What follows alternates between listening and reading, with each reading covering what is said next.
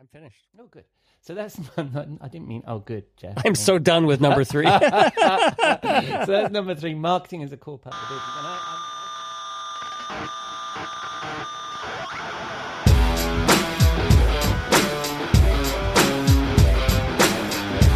Hello and welcome to episode 201 of the Rockstar CMO effing marketing podcast. It's Saturday, the 20th of January. I hope you've had a good week. You're well and staying as sane as you feel you need to be.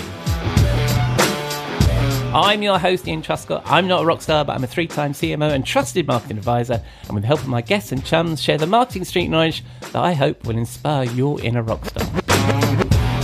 Come say hello. You can find links to me and my guests in the show notes at rockstarcmo.com or on LinkedIn at rockstarcmo. And we are proud members of the Marketing Podcast Network. This week in the marketing studio, Jeff Clark and I will be discussing the Rockstar CMO Rider, those things you should insist on when starting a new senior marketing gig, and I then get transported away in the Rockstar CMO virtual bar with Robert Rose for a cocktail and a marketing fool. But first, we need to pay the bar tab. I'll be back in a moment. We'll be right back. We'll be right back. You may know you're listening to this show along the Marketing Podcast Network, but did you know there are other great shows on MPN to help your business? Christy Heiler hosts a fantastic podcast called Own It. Christy, tell us more about the show. Own It is all about celebrating women and non binary advertising agency owners. We talk about buying out of the Boys Club of Advertising because less than 1% of ad agencies are owned by women. And where can people subscribe? You can find the podcast at untilyouownit.com. We're also on the Marketing Podcast Network at marketingpodcast.net. And of course, you can subscribe wherever you get your podcasts. You heard her. Go subscribe.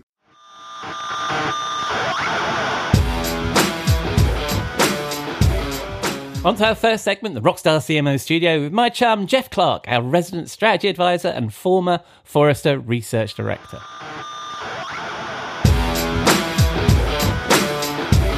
oh, Ian, come on in to the studio. Thank you, mate. How are you? I am doing very well. Uh, enjoying a Jolly nice good. uh, snowy winter. And as I Yes. mentioned earlier, uh, after we're done here in the studio, we might uh, go out and get in the snow. Get the skis on. Splendid. Yeah, I um uh as you know, we used to live in south of you in Connecticut and uh and my wife still gets the school updates. The school's canceled. It was probably canceled uh, on Tuesday. yeah, so she Yeah. she hasn't unsubscribed, and so um, I'm sure that's perfectly fine and legal, and there's no data protection issues or anything. But um, just for old time's sake, she stays in touch with what's going on in the schools of where we used to live, and uh, yeah. So Have you have you told her how to use the unsubscribe link? No, no, she knows perfectly well how to do that. It's just a little nice little re- reminder, a ghost from our past, I guess. So yeah, so it's uh, so yes, you've been having plenty of snow. We've just been having crisp, cold days, which I quite like because I like a long walk. So that's fantastic. Listen to my podcast. Awesome. To podcast.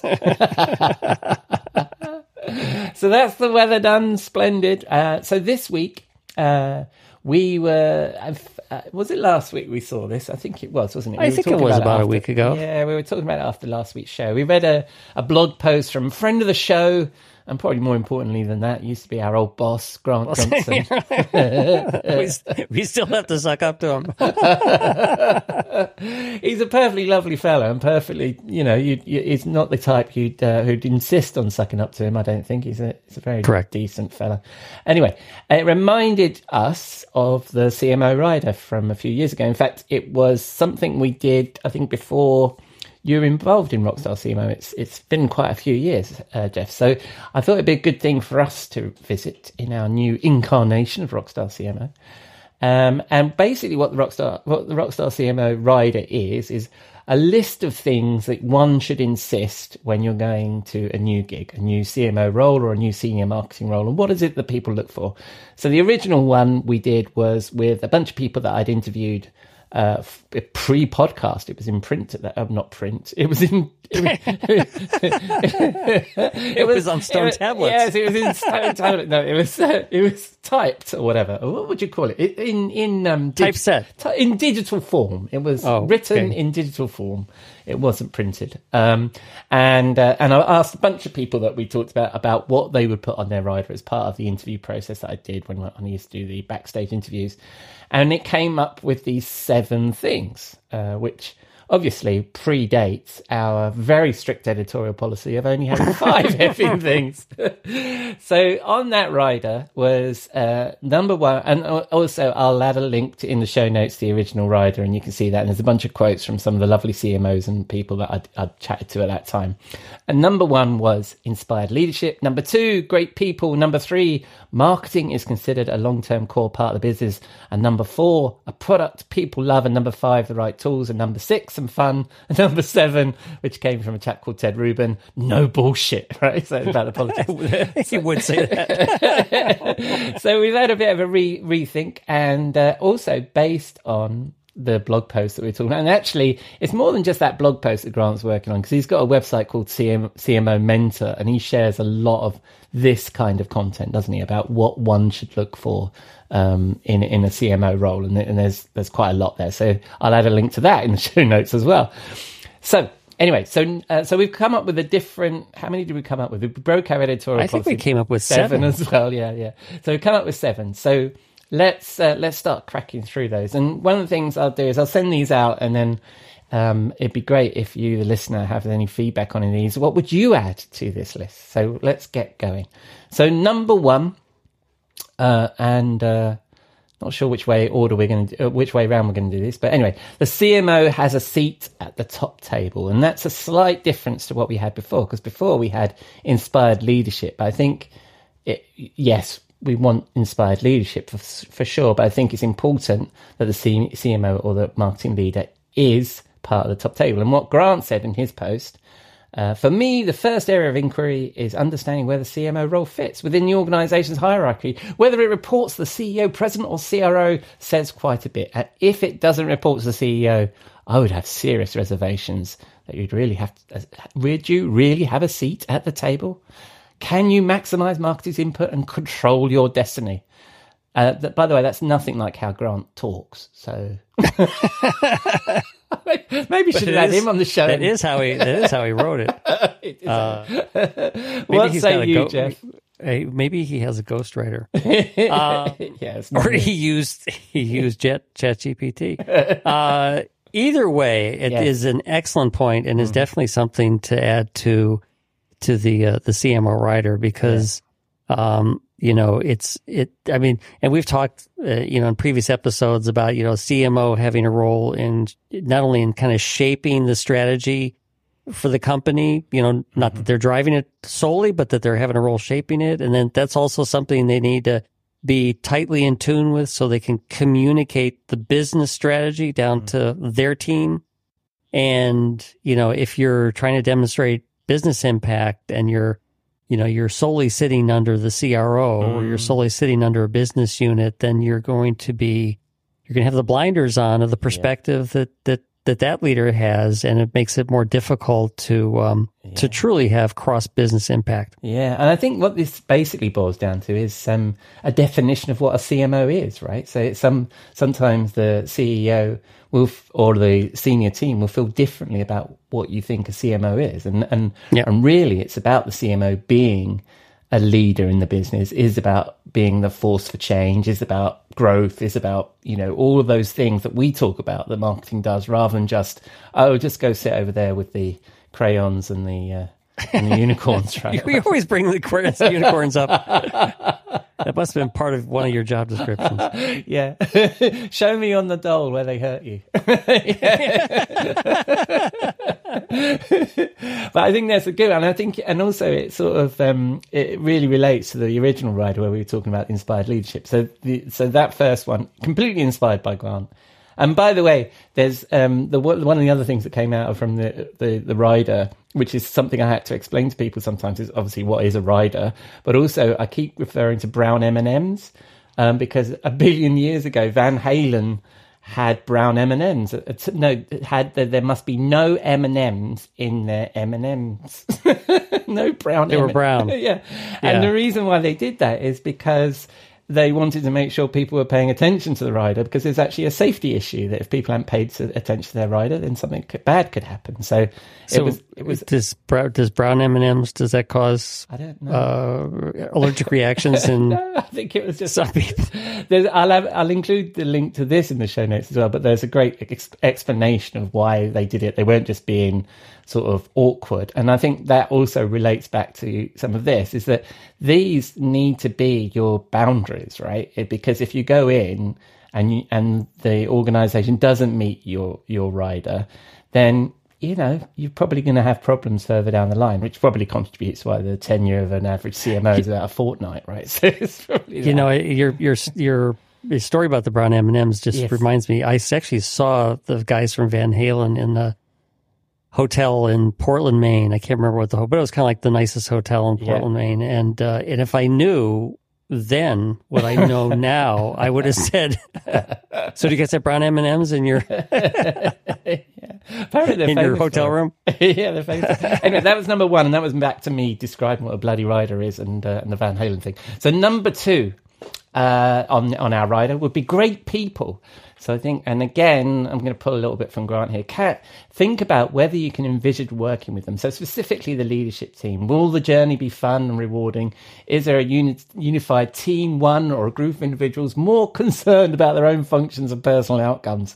Uh, not saying anything about leadership teams that are focused around that. what do you say to this, Jeff? You, the, would you put great people on your rider?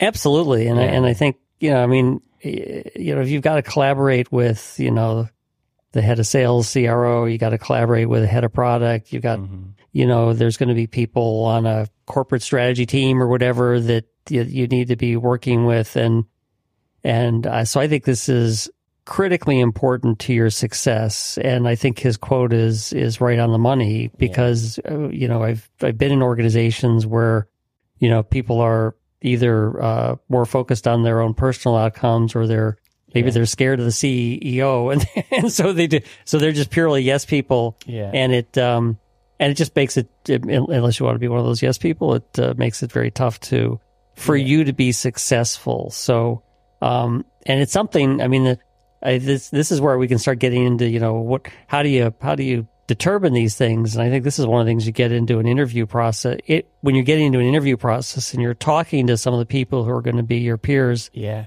is you know you know how, how's working with so and so or how do you guys collaborate? What are you know there's the executive team meetings you know how do those go? And then how do, do you guys work outside of executive team meetings? I mean there's lots of questions you can use to kind of dig into the issue here. Yeah, and I also think that um, organizations need to recognize that that process as a selling process as much as a buying process, right? Which is that you need to convey to your potential new CMO or new leader or anybody you hire, um, you know, the the how what a what a good team you are and how good you work together and Yeah, yeah. all that kind Yeah. of good stuff, right?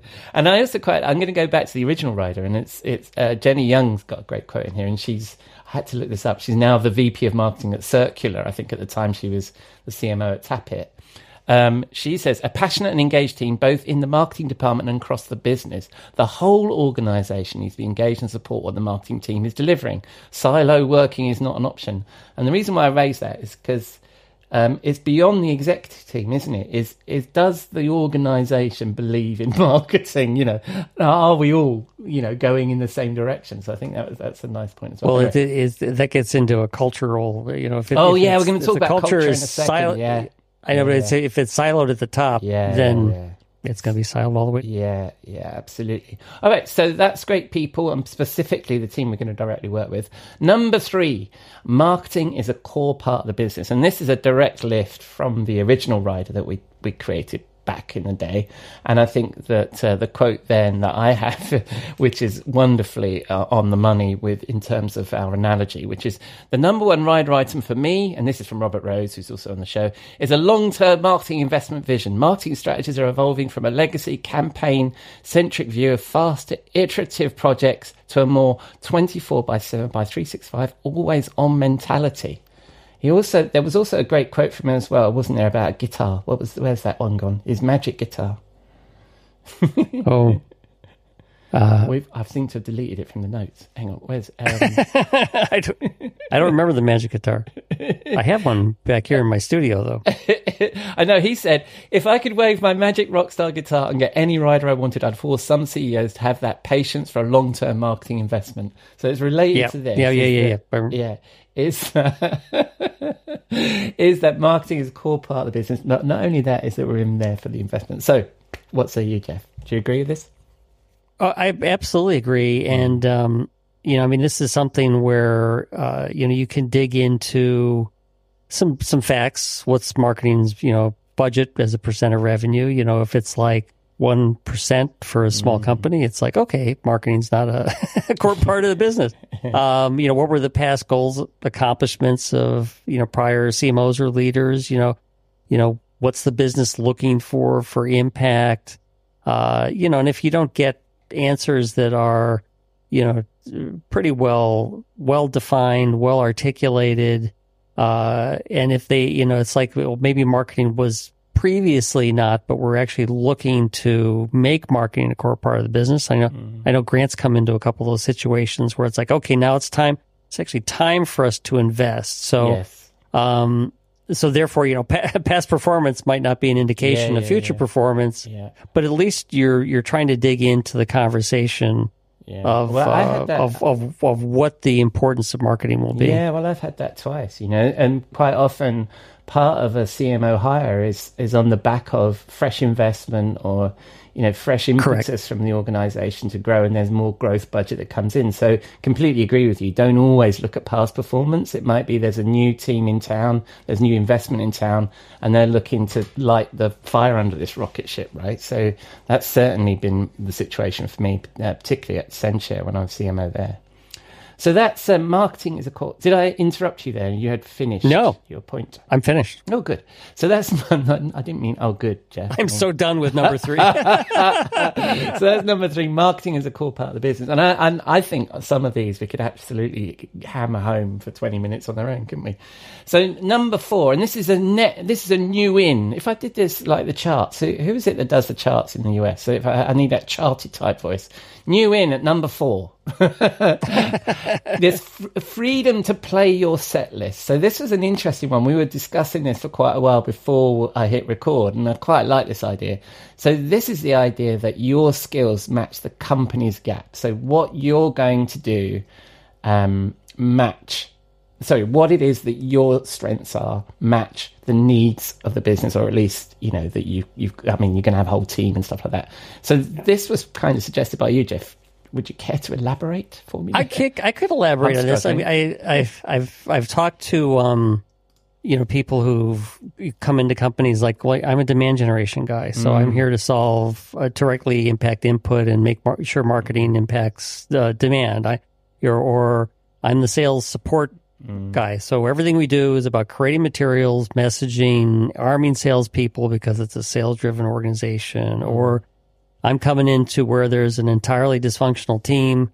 So, regardless of what other focus of marketing I may have, my primary objective is to rebuild uh, the team, get it working. I mean, that's actually the the last episode we did on the five Yeah. dysfunction of the teams. That's where the CEO came in without hardly any experience in the market they were in, she was in, and it was all about making the team work. Um, or you know, you could be, uh, which we'll refute, refer to soon, is I'm a brand guy and I'm here to solve a problem that the company has a poor perception or poor awareness, and and so that's what I'm here to do.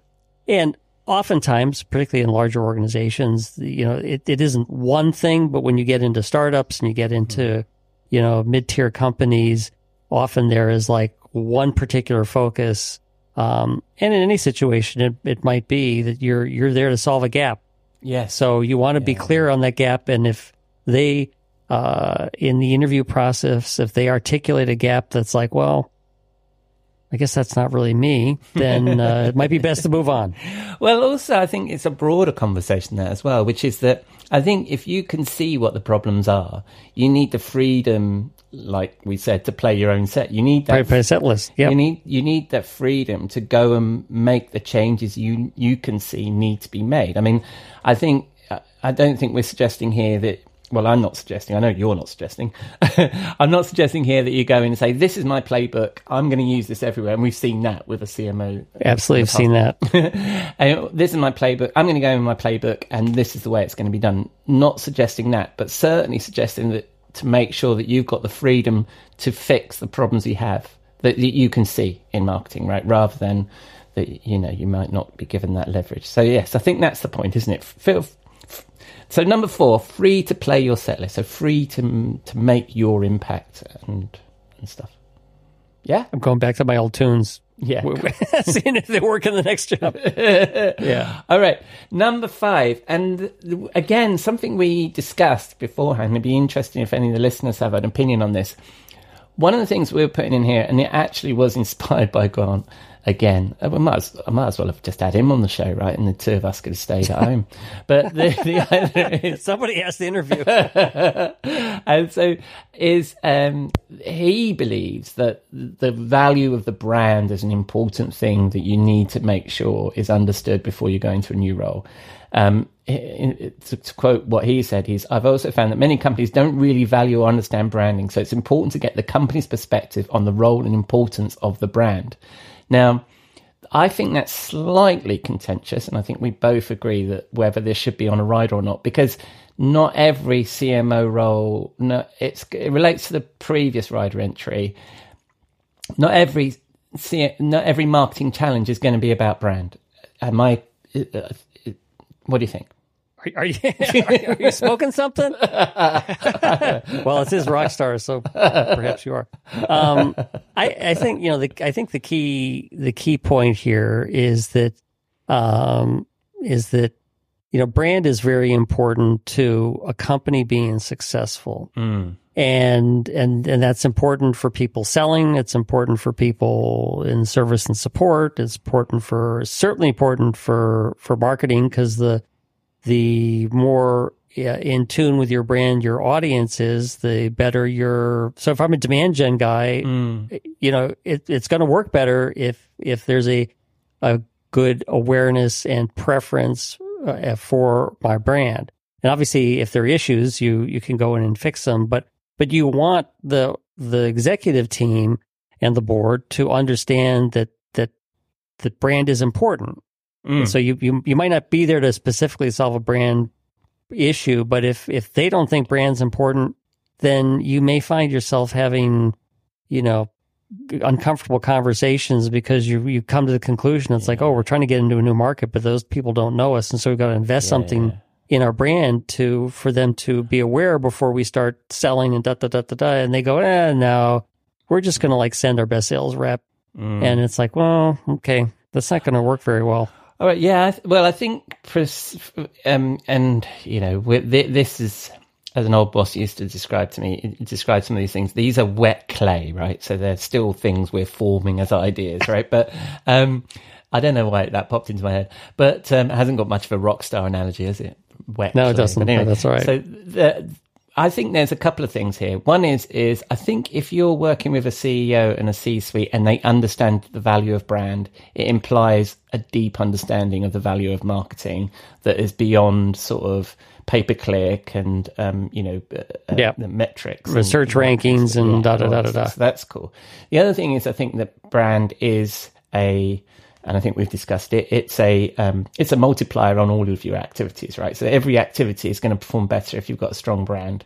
So again, if they understand that, then that's great. So I think I think it should be on the. I think at least understanding the val the the whether brand is valued is an important thing to have on your on your next job rider, right? I think, so, yeah, I think number five. Totally agree. All right, 100%. Cool. So, so, stumbled over that one. So that was number number five. Brand is valued. Number six. This is why we only do five because once we get past five, we start. I don't think it's that. I think it's more about our prep, okay. right? And um, number six uh, people love the product. So I think this is important, isn't it? So um, in the original rider, there's a great quote from Tom Wentworth, who's the CMO of Recorded Futures.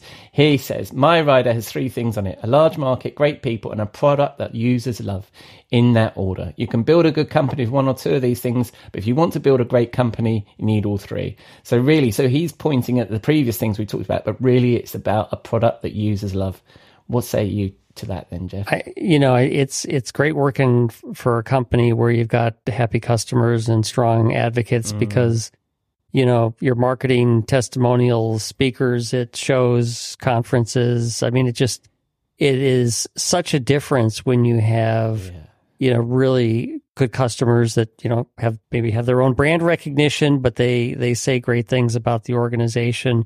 And again, obviously, when you get into um, you know, if marketing is going to have a impact on um, customer satisfaction, retention, et cetera, et cetera, uh, you know, it's like people what people are buying is the product. They're not buying your Yeah. messaging, and so um, so you know, having a product that people love, uh, that's very sticky, that that that's got long term value for the organization.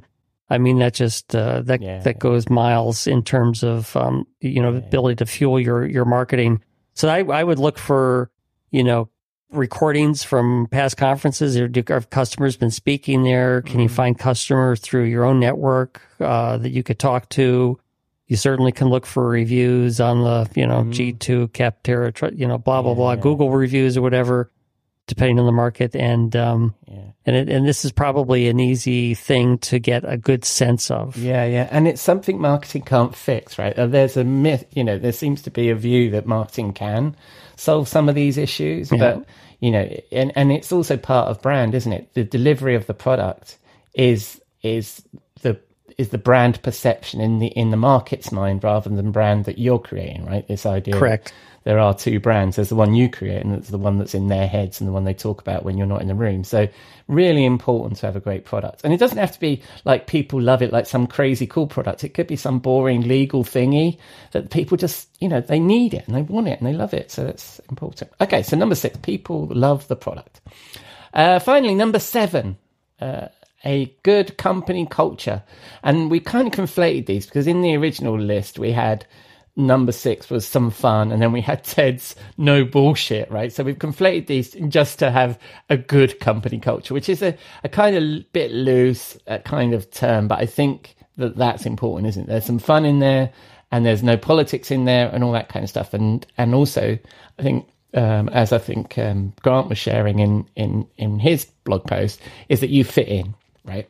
So, what Yeah. do you say to that? What Yeah. Do you, what do you think about? I you know I th- I think you're right. You know it. So there's a you know there's one aspect of this where it's just like you can find out whether you know it's a positive culture. You know you can look at Glassdoor ratings. You can you know talk to others you know who are in the company that are kind of not necessarily in your interview cycle. I know I've done that at a couple jobs. You know you find somebody that you can connect to that's maybe further down, and you know just get a sense. Um, and um, you know, but then it is, it does, part of it does come back to the match aspect, Yeah. but not a match from a skills perspective or a experience, but a, you know, some people like high pressure. Some people like, you know, uh, you know, a company that's kind of got an even keel. Some people like to be in high growth oriented. Some people like to be in stable and profitable Yeah, yeah. organizations. Uh, I, I've been in all of them, and it is kind of funny how how we just the memories of where of whether you felt more, uh, you know, part of the culture because it kind of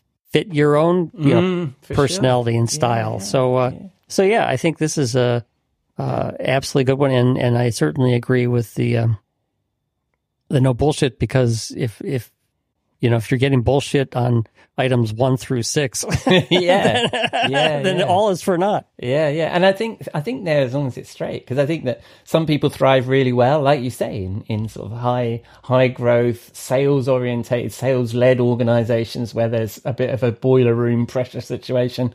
Other people that's not for them, but I mean it's figuring out whether this is a, a good company culture and it's a and the other thing with all of these rider items isn't it? There's two sides to it. Is it your fit and what they have, right? So a good company culture means somewhere where you feel you're going to fit in, right? We can't demand that they have a great culture. What does that mean?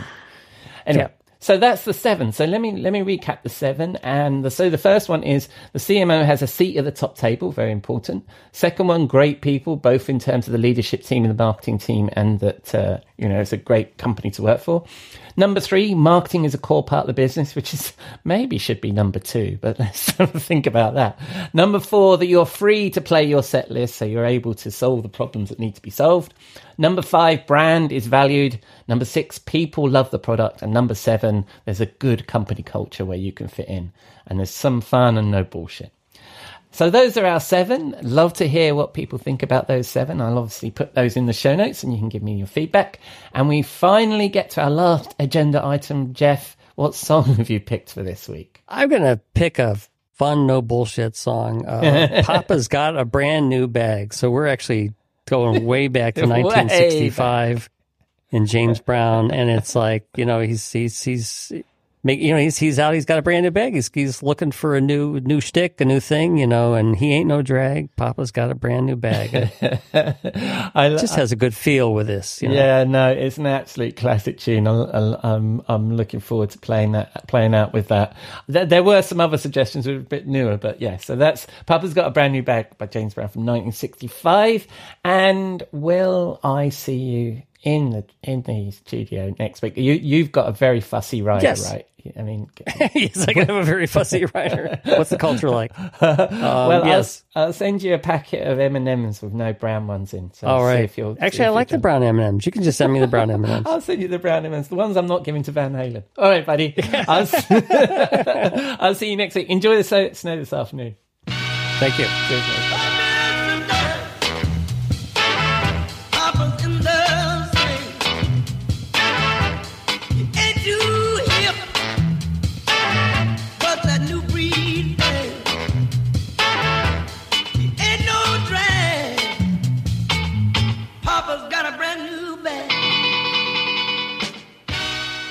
You, Jeff. And that was, of course, a little bit of James Brown. And Papa's got a brand new bag from 1965. And I'll include links to that article by Grant Johnson on CMO Mentor and the original Rockstar CMO Rider in the show notes on rockstarcmo.com. Right, it's that time of the week to wind down in the Rockstar CMO virtual bar and join Chief Troublemaker at the Content Advisory, Robert Rose, for a cocktail and a marketing thought.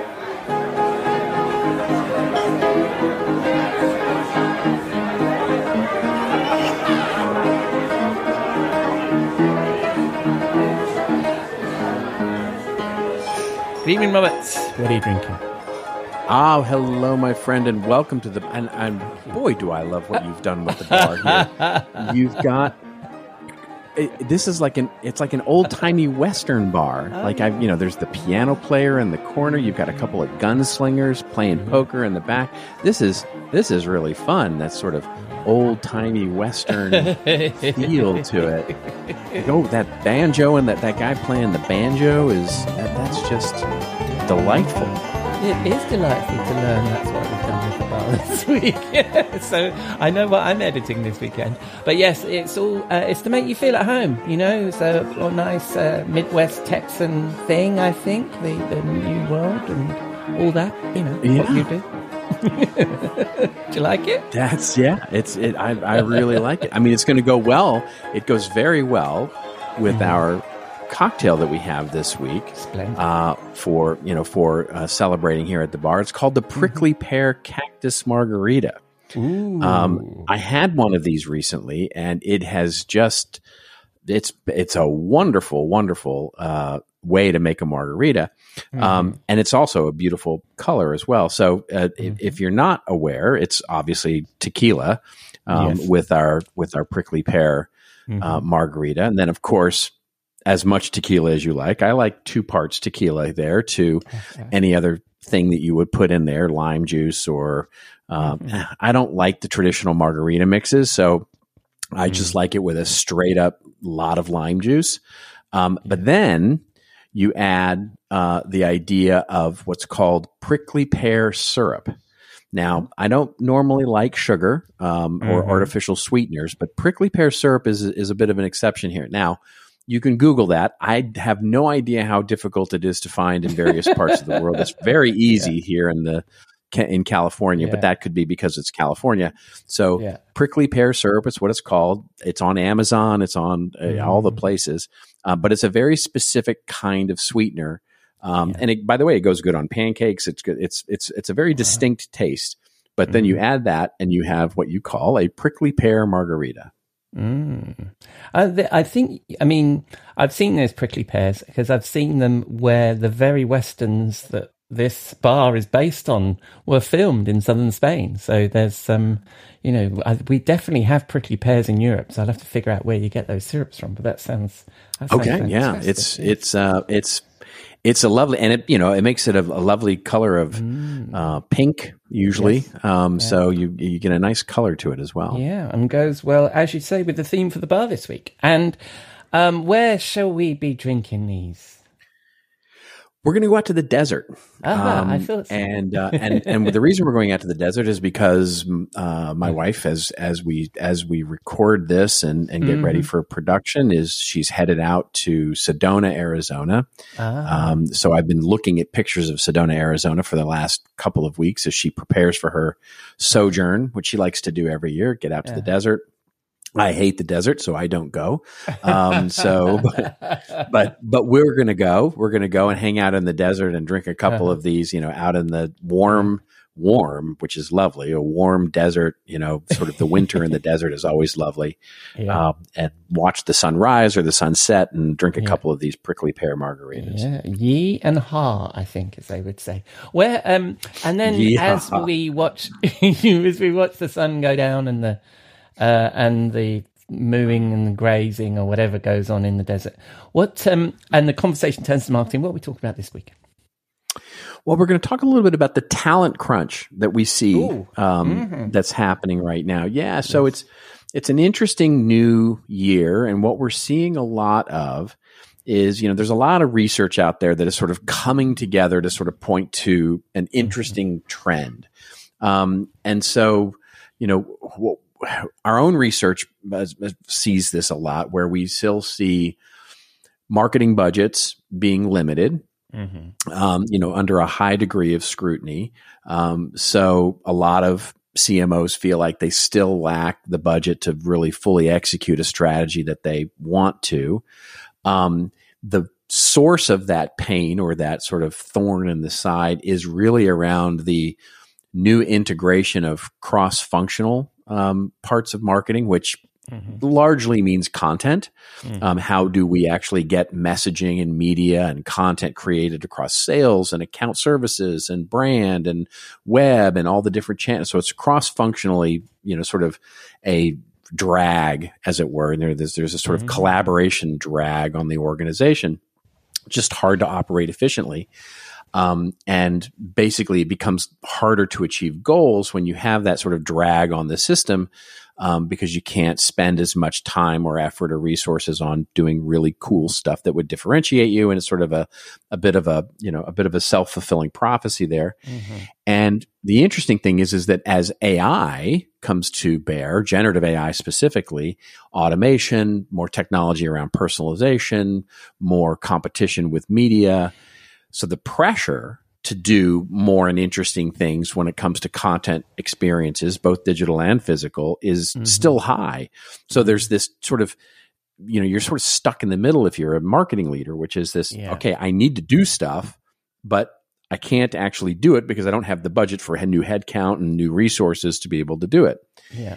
And so what we've seen sort of as a response to that, and this is more of a 2023 trend that we saw, which was this sort of rise of fractional stuff.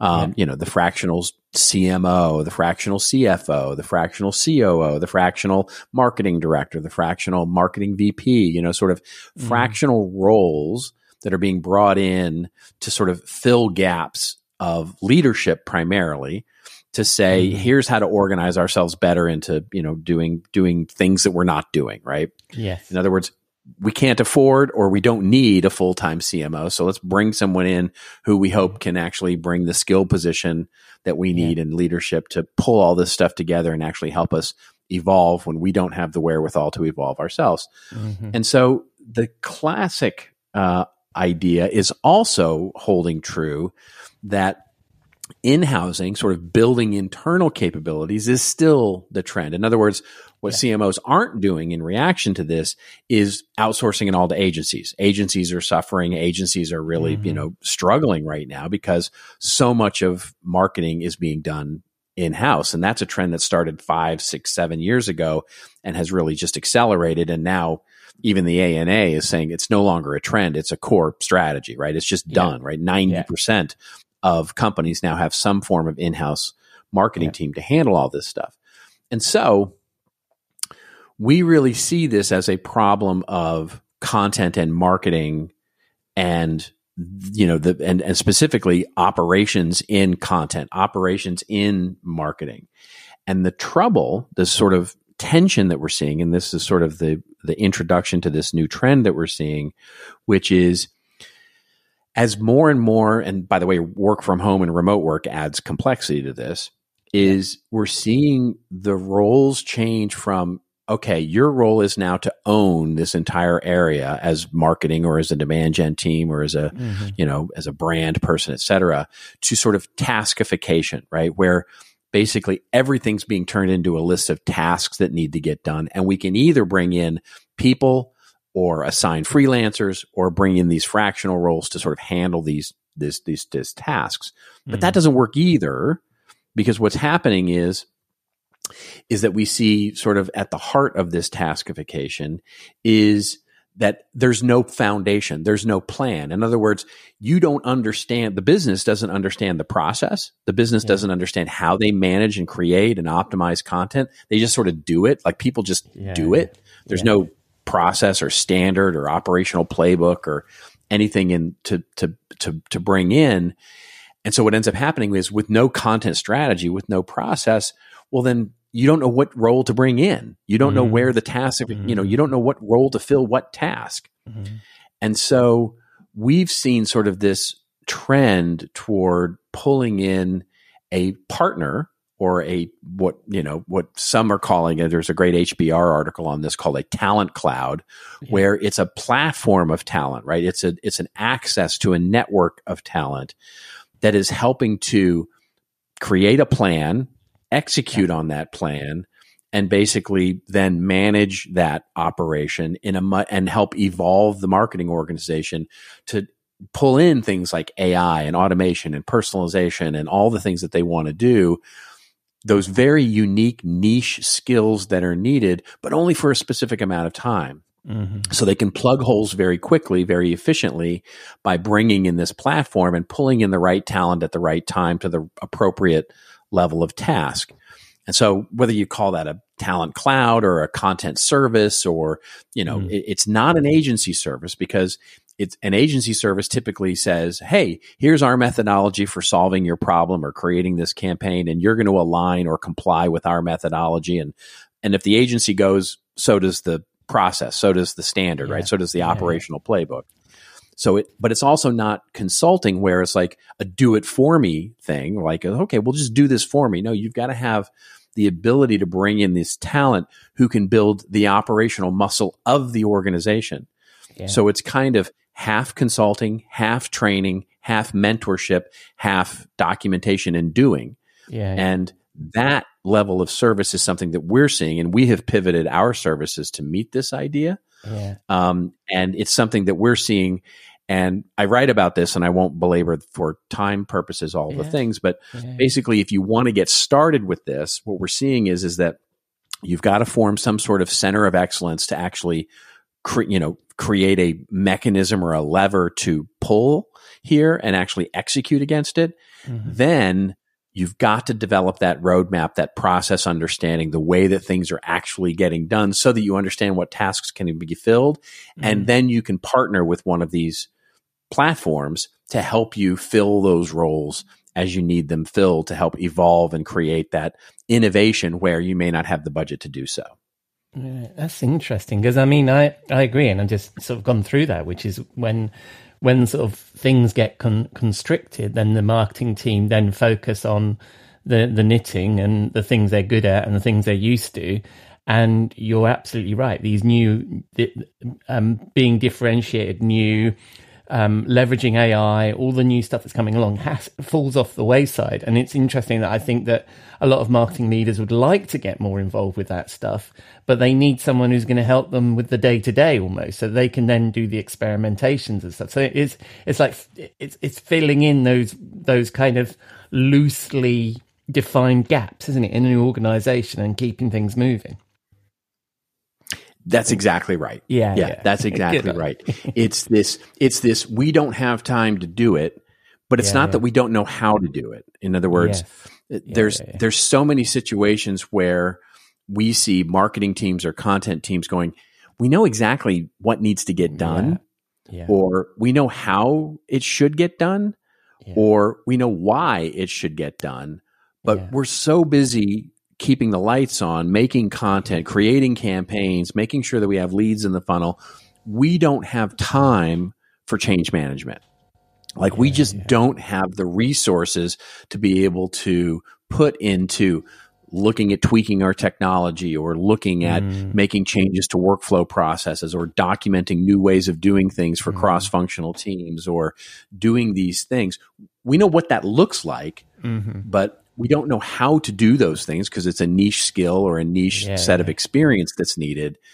And so what's what we're finding is is that bringing that proven sort of methodology to the table, not to mm-hmm. do it for them, but rather to help them get better at doing it is Yeah. the real key.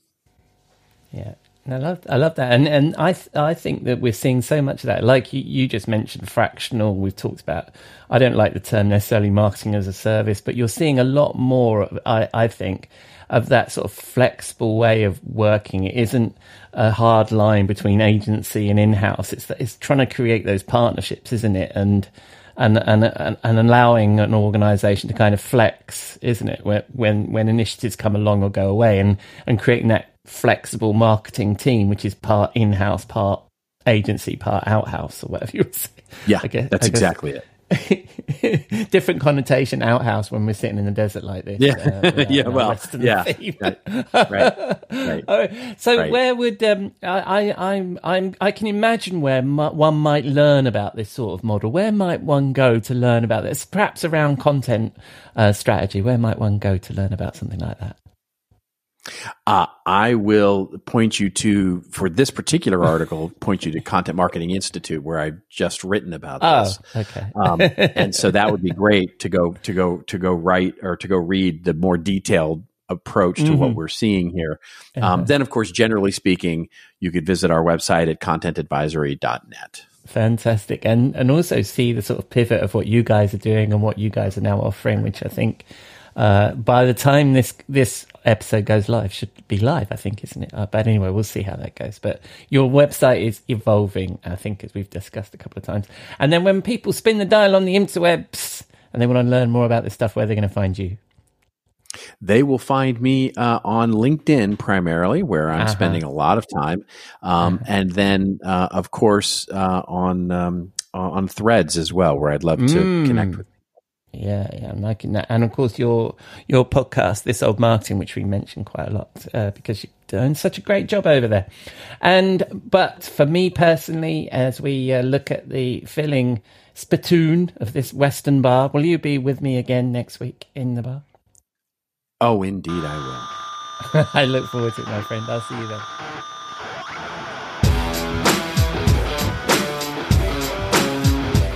Thank you, Robert. Some great observations in how we are getting our marketing done with fractional and freelance help. Certainly seeing that with our work at Rockstar CMO. And if you're looking for help, give us a shout.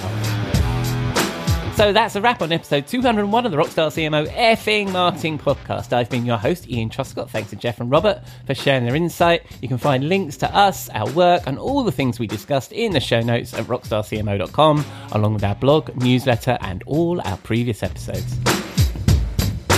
And thank you for dropping a dime into your podcasting jukebox, selecting our track, and jiving along with us. I would love to hear from you, so please say hello or drop us a rating or review in your favourite podcast app, or just keep listening. I'm glad you're here. Next week, Jeff and I are planning on chatting about some research that found that 84% of B2B deals are decided before marketers even know about them. And of course, I'll wind down the week with Robert for a cocktail and a fresh marketing thought. Until then, have a great week, and I hope you again join us here next week on Rockstar CMO FM.